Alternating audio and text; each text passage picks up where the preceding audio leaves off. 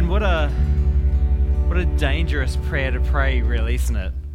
Spirit, lead me where my trust is without borders. Take me deeper than my feet could ever wander. It's a, it's a dangerous prayer.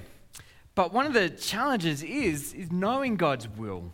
Knowing God's leading can actually be a tricky thing to figure out, can't it? Growing up, in a brethren church, we had this thing called Every Boys and Every Girls Rally. It was basically uh, brigades, but for brethren. And when I was a young teenager, there was this international gathering of, of rallies held in New Zealand, and I went to it. And at the time, I was slim with long, golden, wavy hair. and I spent most of my time with a couple of mates who were, well, to say they were tubby would be, would be generous. Um, yeah. So, with all humility, I want to suggest to you that I was the pick of the bunch. Um, I do acknowledge that things have changed. Uh, my hair, there's far less of it, it's nowhere near as golden. And one of my kids has me on social media listed as Maddie McFaddy. So I'm sure it's a term of endearment, indeed, but um, it's reflective of the fact that I'm so much more than the boy I used to be uh, as well. But the result of all, of all this, of being the pick of the bunch out of, out of my friends and stuff, the only thing that I really remember about this camp in New Zealand was the girls. As a young teenage male, I enjoyed my popularity with the ladies. Um, and there was this. I think it was Marin. Look, I won you, sweetheart, so, you know. but there was this one girl in particular, a Kiwi girl named Tina. She would later send me a, a letter that was so perfumed that I got a headache just, just reading it. But I was spending a lot of time with Tina and enjoying all of that. And uh, my best mate, uh, give him credit. My best mate, looking on, he had concerns about what was going on here.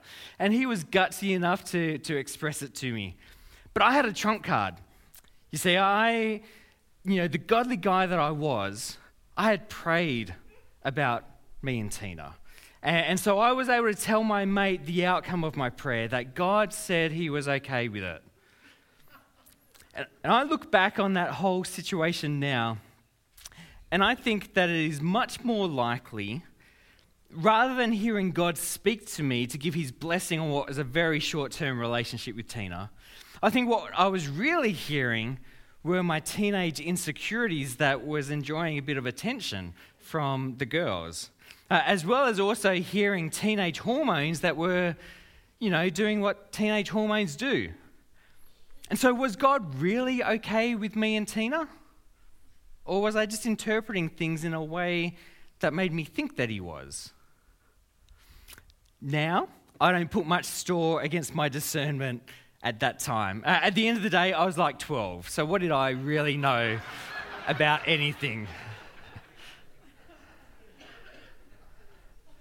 Now, that's all a very trivial example. But it does show the complexity of accurately discerning how God is leading us. There are so many other factors and variables that, that come into play, not least our own desire to do God's will. I mean, I've seen people, you know, effectively paralyzed because they so desire to do what God wants them to do in a given situation that then they end up not doing anything, which probably also still isn't what God wants them to do. So even when we have, uh, even when we sense that we do have a clear leading, we so often then second guess it. Maybe it's just what I want, and so I'm trying to justify it with God talk. Maybe it's because of that conversation that I had with someone that just made really good sense. Maybe it's because I really don't want to do that, and so therefore it must be from God. But then God wouldn't make me do something I don't want to do, would He? So, so maybe it's not. Maybe it's just the taco I ate earlier. So, so knowing God's will and discerning the Spirit's leading for us, it can be a tricky thing. It can be a confusing thing. And all of that is then further complicated by sin, isn't it? See, Jesus says for us to seek first God's kingdom and his righteousness, but our default position is to seek first our kingdom and our comfort and well being. And so we can so easily get thrown off doing what God is calling us to do because it's harder than we want, because there's more pain involved, because it doesn't work out the way that we think that it should work out. And of course, even with just all of the best intentions, we can just plain get it wrong. Think of the couple who sense God's call on them to go to overseas mission. It's confirmed by them by, by multiple sources. They, they end up being commissioned by the church and, and supported by an agency. They, they successfully raise their support funds, and so they move with their whole family to another country. They spend two years just trying to learn the language and just beginning to get established. And then their visa comes up for renewal, and it's denied. Suddenly they're back home, bewildered and confused. Did they get it wrong? Or were they right? And if so, what on earth was God doing in all that? But it doesn't even have to be something like missionaries. Uh, I mean, you're sure that God is leading you to do a particular course, but then you fail all your subjects in your first year. You're sure God, God is relocating you to a new place, but you just simply cannot find any work. You're sure God wants you to marry this person, but once the honeymoon is over, the, the relationship rapidly deteriorates and you don't even know who the, this person that you married, who they even are. You make decisions for the shape of church life during COVID, but another lockdown slams into place, rendering all those plans void. Were you wrong? Were you right? And either way, what was God doing? Personally, after Jonathan resigned here as the previous senior pastor, I felt great peace about not applying for the senior role. But then I thought, you know, that God was actually, in fact, calling me to apply. And so I did. But I didn't get it. So then I was sure that God was calling me to look for a role elsewhere. I don't know if I've told you this, probably not. It's okay, I'm still here, it's all good. But I felt so sure that God was calling me to a role elsewhere. I felt like Abraham because my, I didn't know where, I just knew I needed to go. And just like God had said to Abraham, go to the land that I will show you, and he just needed to be willing to, to make that move, that's, that's the space that I was in. And so I started stepping out. And yet, as I said, I'm still here. Was I wrong? Was I right? And if so, either way, what was God doing to us? I'm sure you've had your own experiences. Times when you clearly sense God's working and it worked out. And times when you just as clearly sensed it, but you seem to have got it all totally wrong. Or maybe you've got it right, but there is just barrier and obstacle and challenge just every step of the way. Then there are the times when you do something without seeking God consciously, but you just do it because it seems like a good plan. It makes good sense. You, have thought about it, you've talked to people, and yeah, this is, this is the way forward. And there's no conscious God seeking in the midst of the process, but afterwards you look back on it and you see God's hand in every single step along the way. Discerning God's leading can be a tricky and confusing thing. And so I want to say all of that as introduction to our passage for today. We have three chapters in the book of Acts to, to cover today, and you'll be glad to know I'm not going to read all of them, and I'm not going to go verse by verse. Otherwise, like Paul in Troas last week, we would be here till midnight and, and the morning after. But what we see in these chapters is Paul following the leading of the Spirit, but doing so straight into hardship and into struggle.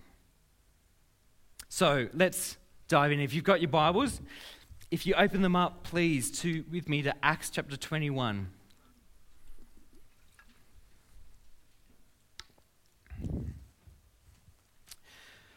We're in Acts chapter 21 and to 23 today. But once you've got that, actually uh, turn back just a page to chapter 19. In Acts 19, verse 21, Paul, while he's in Ephesus, he says this. After all this had happened, so the, uh, the riots and all the fiasco that had gone on there, actually, no, that was still to come. After Paul had been there and people had responded to the gospel, after all this had happened, Paul decided to go on to Jerusalem, passing through Macedonia and Achaia. And after I have been there, he said, I must visit Rome also. Now, you might note as you read verse 21, Paul decided, and there's a little footnote there. Uh, in the NIV, it then says that Paul decided in the Spirit to go to Jerusalem. Now, just little um, excursus here to, to say things find their way into the footnotes of the Bible when there are credible um, translation and reading of the text, but there's not quite as much manuscript evidence to support it. Remember, these texts were, were originally copied out by hand. And sometimes a, an overzealous scribe would add their own little notes to the text to make things clearer. And so, to take a passage like this specifically, uh, I'm going to make, totally make up figures, so don't trust these numbers. But a passage like this, for instance, there might be 100 manuscripts, uh, 100 manuscripts from early time that read like it does in the NIV, that says that Paul decided to go to Jerusalem. And then there might be about 80 that read like the footnote, saying that Paul decided in the Spirit to go to Jerusalem. And then there might be, you know, five other manuscripts that have some other variant. And so the translators looking at this, they put into our Bibles the, the version that has 100 um, copies. But then they also note, because it's, it's well attested, they note what the 80 people say as well, and then they disregard the five. So, little um, thing about Bible translations and how they work and, and what your footnotes are. But all of that to say, here is Paul deciding probably with some spirit prompting, but, but otherwise just because it's, it's his own heart and desire and to do that. Here's Paul deciding to go to Jerusalem. And then after that, he says that he must. And in the original, there is this sense of must because God is directing me to do it. I must go on to Rome. So, all of this is a spirit led decision for Paul to go to Jerusalem and then to Rome. Jump to chapter 20, verse 22. Paul is speaking again, and he says, Now, compelled by the Spirit, I am going to Jerusalem, not knowing what will happen to me there. So here it's much clearer. Paul is saying that he's being compelled by the Spirit. Experientially, Paul knows that he can't do anything else because he knows the clear leading and even the clear pushing of the Spirit for him to go to Jerusalem. But he goes on there in verse 23. He says, I only know that in every city the Holy Spirit warns me. So the Holy Spirit is still speaking to Paul. He warns me that prison and hardships are facing me. However, I consider my life worth nothing to me. My only aim is to finish the race and complete the task that the Lord Jesus has given to me the task of testifying to the good news of his grace. Now, I skimmed over this a bit last week, but, but get this. Here is the Spirit compelling Paul to go to Jerusalem. And at the same time, the Spirit is warning Paul that as he goes to Jerusalem, that there is prison and hardships and suffering waiting for him. Go to this place, and there will be suffering there. Bit of a confusing message for us. Because if it was us, and, you know, Actually, I, shouldn't speak for you. I should just speak for myself. If it was me, I would think that ending up in prison is a sure sign that I shouldn't go to Jerusalem. And I think that's where the difference between Paul and us, you know, middle class Westerners is shown up. Because Paul says, I consider my life worth nothing to me. He's not interested in preserving his well being. He's, he's willing rather to risk it all to complete the task that the Lord has given to him. His number one priority is obedience to God's will. His number one priority is to do what God says to him, whatever the cost is. And you know, the reality of this, to do what God says, and as a result of that, experience hardship and suffering, this is actually not as far from our reality today as we might at first think. I was thinking about this in light of some conversations I've had recently. Think about the, the change of suppression conversion practices prohibition bill that came in last year, this year, recently.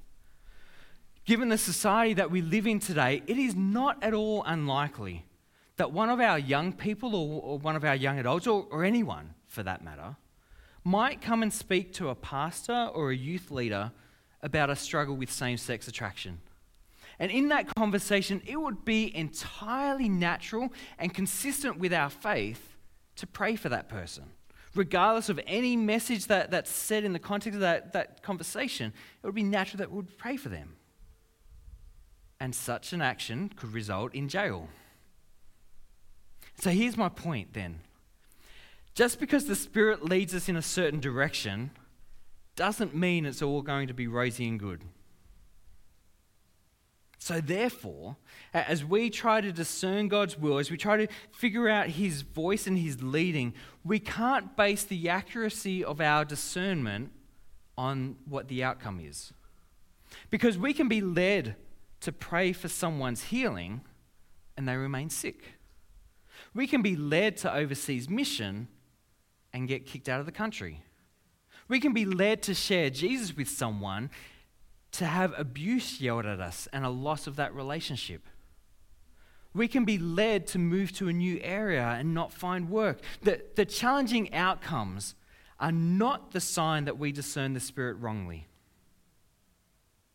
We might have actually had it exactly right, just like Paul has. You know, at the start of the year, I preached on Jesus' temptations from Luke 4. And there we read that the Spirit led Jesus into the wilderness. He, the Spirit led Jesus into a hard, dry, empty place, into a nowhere place. And I said then, and I'll, I'll say it again now the Spirit led life is not all cozy and rosy. It's not all power and healings and wonders. Yes, that is part of the life in the Spirit, undeniably. But the Spirit's leading and work is just as likely to take us to a place of weakness and of vulnerability.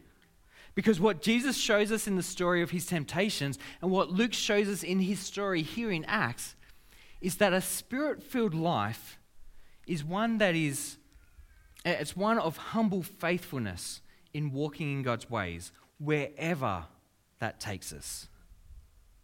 Spirit, lead me where my trust is without borders. Take me deeper than my feet would on their own ever naturally wander. So then, let's come to Acts 21, which is where we're meant to be today. Paul and his companions, if you remember last week, Paul uh, was on his way to Jerusalem he didn't want to get caught in Ephesus, so he stopped at Miletus and called the Ephesian elders to come to him. And he, he talked to them and told them that this is the last time they were going to see him. And so at the end of that, Paul and his companions, they finally tear themselves away from these elders and they continue on their journey to Jerusalem. And along the way, they pause in Tyre. And in Acts 21, verse 4, it says this We sought out the disciples there and we stayed with them seven days. Through the Spirit, they urged Paul not to go on to Jerusalem. Huh. Starting to get a bit confusing here. The, the Spirit is telling Paul to go to Jerusalem, but the Spirit is telling these other disciples to tell Paul not to go. What do we, what do, we do with this?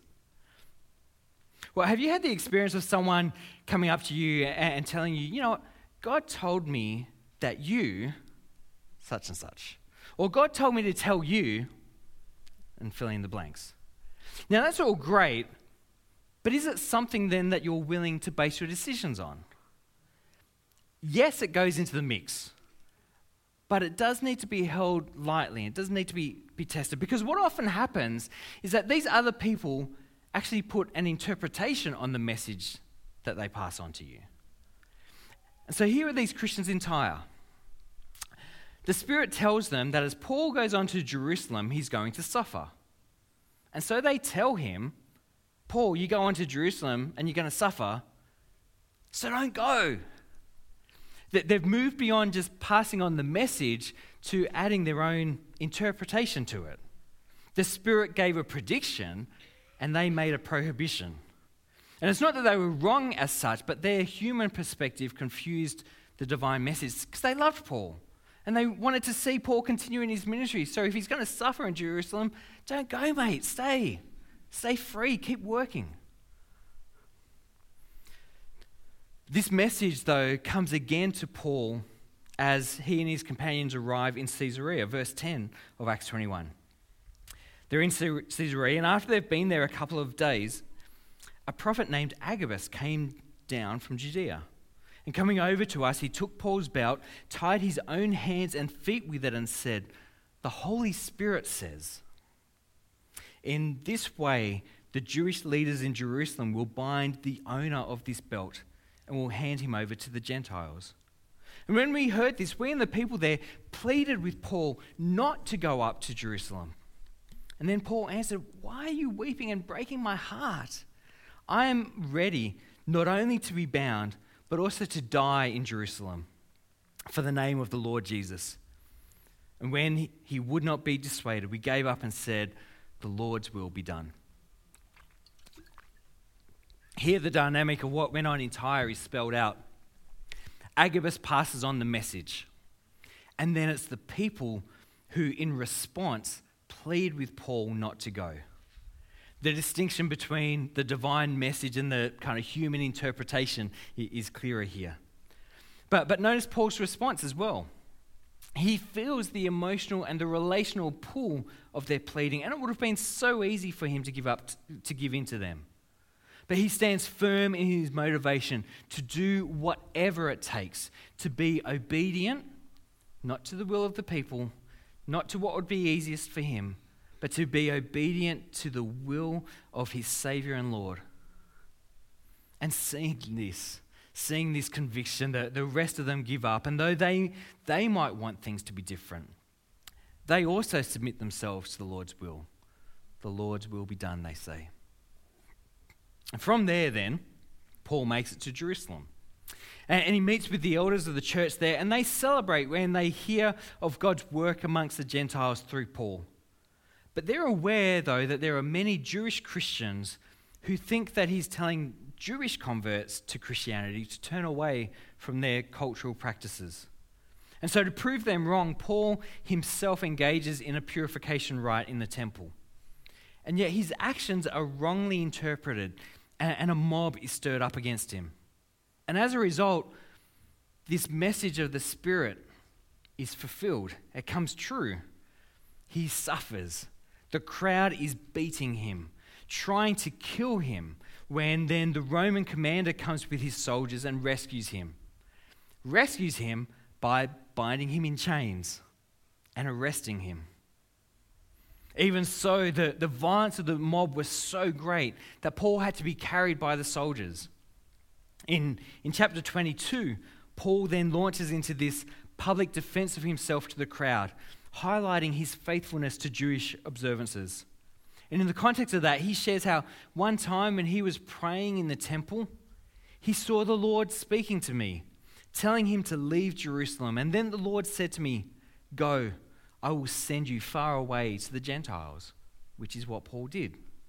But at this, the, the mob erupts again, and the commander orders that Paul be tortured to find out what was going on.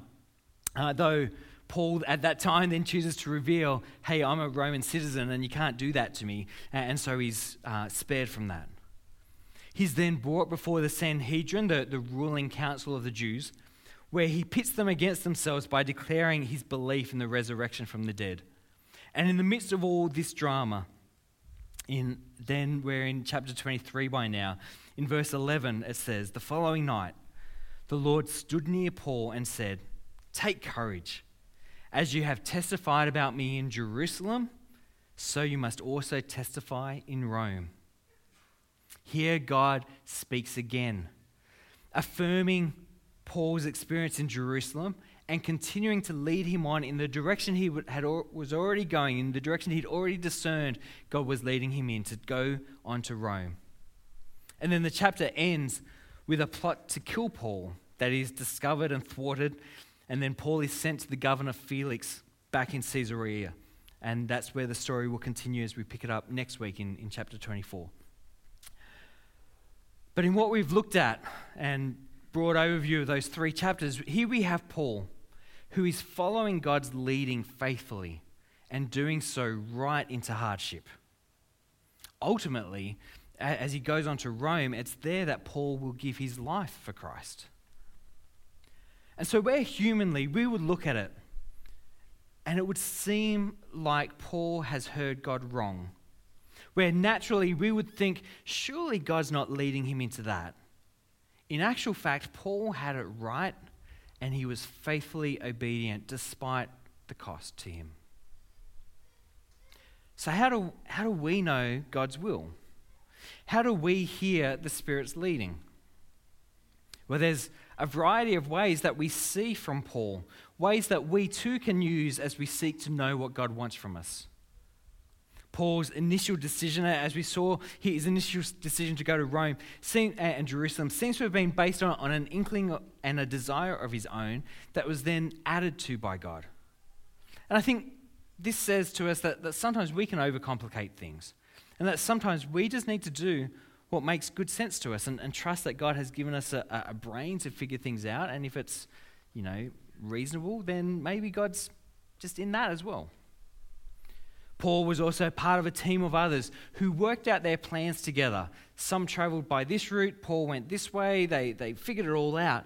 But what was going on is that there was input and discernment from others into the mix of it all. There were words of knowledge um, that were that were given to others that were shared with Paul. And the reality is, you know, sometimes we are too close to a situation to discern something well ourselves. We kind of have too much vested in it, and, and we we realize the stakes involved, and so we second guess it. And so sometimes having others to step in and to speak into it can be helpful. Paul also received a prophecy over his life from someone with a recognized and proven gift not just some random, which is not to say that God can't speak through a random person, but Agabus was a proven prophet. There's then also the providential protection of Paul's well being through all this. Because God is sovereign, circumstances can be just as much a guide to us as anything else. There's then the, the leading of the Spirit that Paul receives in prayer and in worship. He also experienced the direct presence of Jesus, affirming and confirming his path and upholding him for the journey.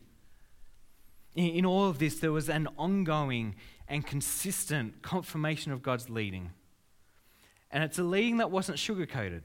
It was a leading that included the hardship that would come for Paul uh, as he followed it, but it was consistently consistent all the time. And so these same means can be used for us as we seek to know God's will.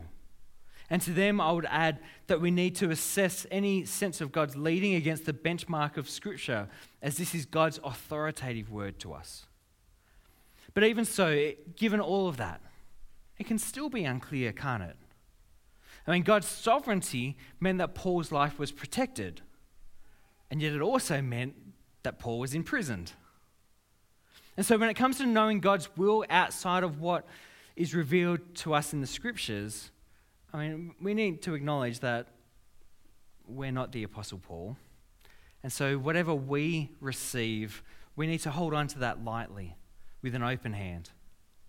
And I think, too, in, in, reflecting on it, I think the issue might be less about how do we know how the Spirit is leading us, and that maybe we need to focus more on what we do in response to whatever we sense. See, when God leads, do we actually follow? When, when we sense we know what God would have us to do, do we actually do it? Do we, like Paul did, respond in obedience? Because here's the thing sometimes God's leading is hard. Sometimes God's leading makes no sense to other people. Sometimes God's leading makes no sense to us. But as best as we have discerned it, when God speaks, he calls us to respond in obedience. I mean, think of Peter in the boat. As Jesus walked by in the storm, he called Peter to walk on the water to him. What? Did he actually hear Jesus right? I mean, that makes no sense.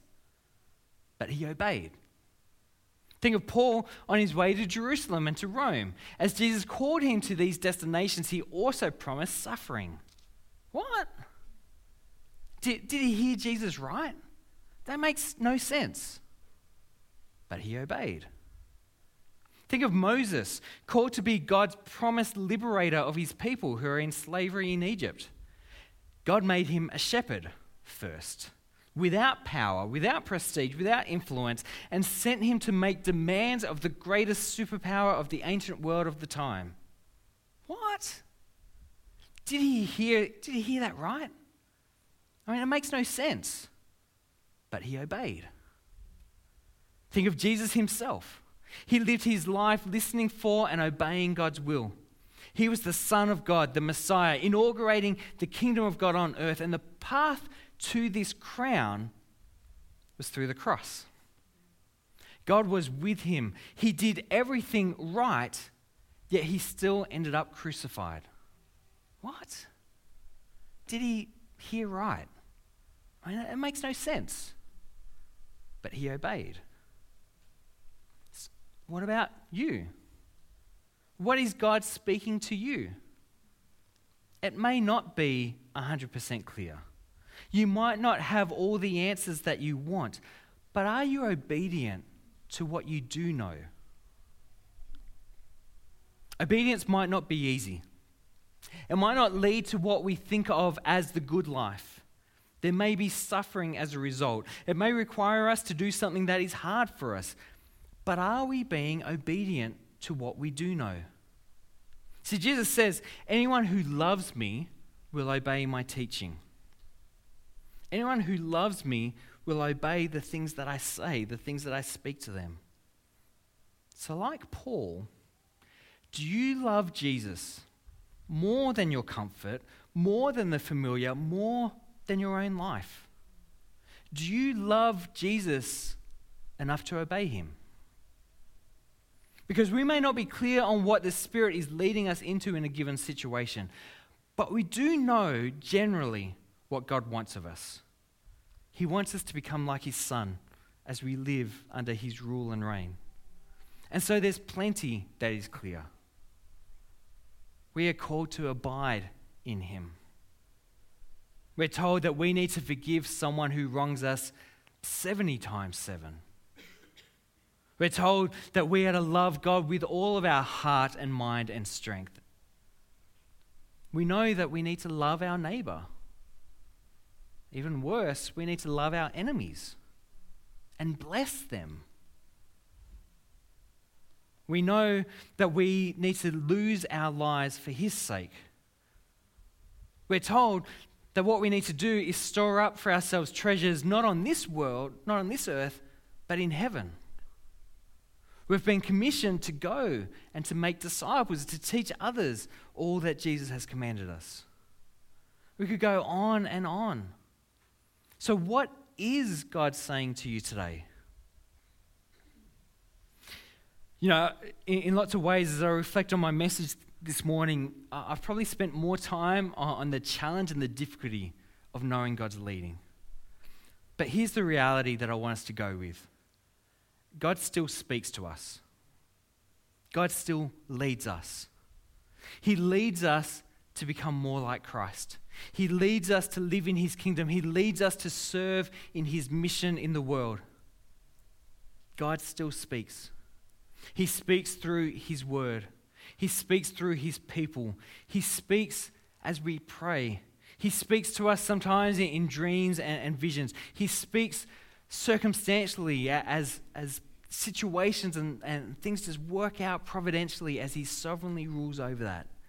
He leads us, He guides us, and He speaks to us. So, what is it that God is saying to you today? It may not be about who you are going to marry or about what house you should buy, but it will be about how you can become more like Christ. So, what's God saying? And maybe more significantly, what are you going to do in response? How will we obey? Let's pray together.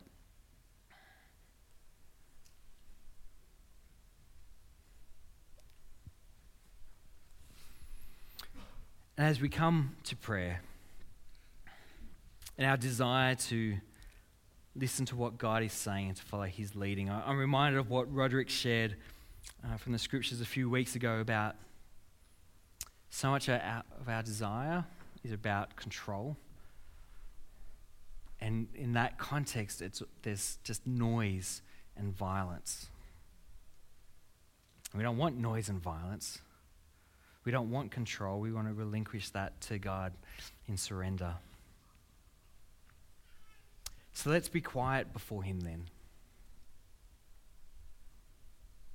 As young Samuel laid in his bed,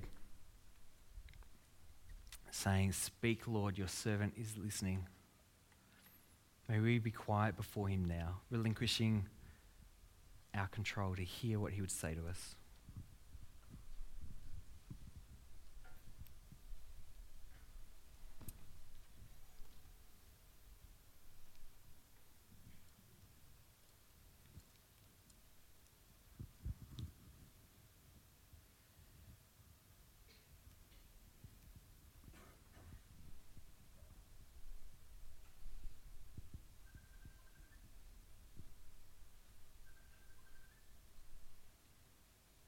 Is the Spirit saying to you today?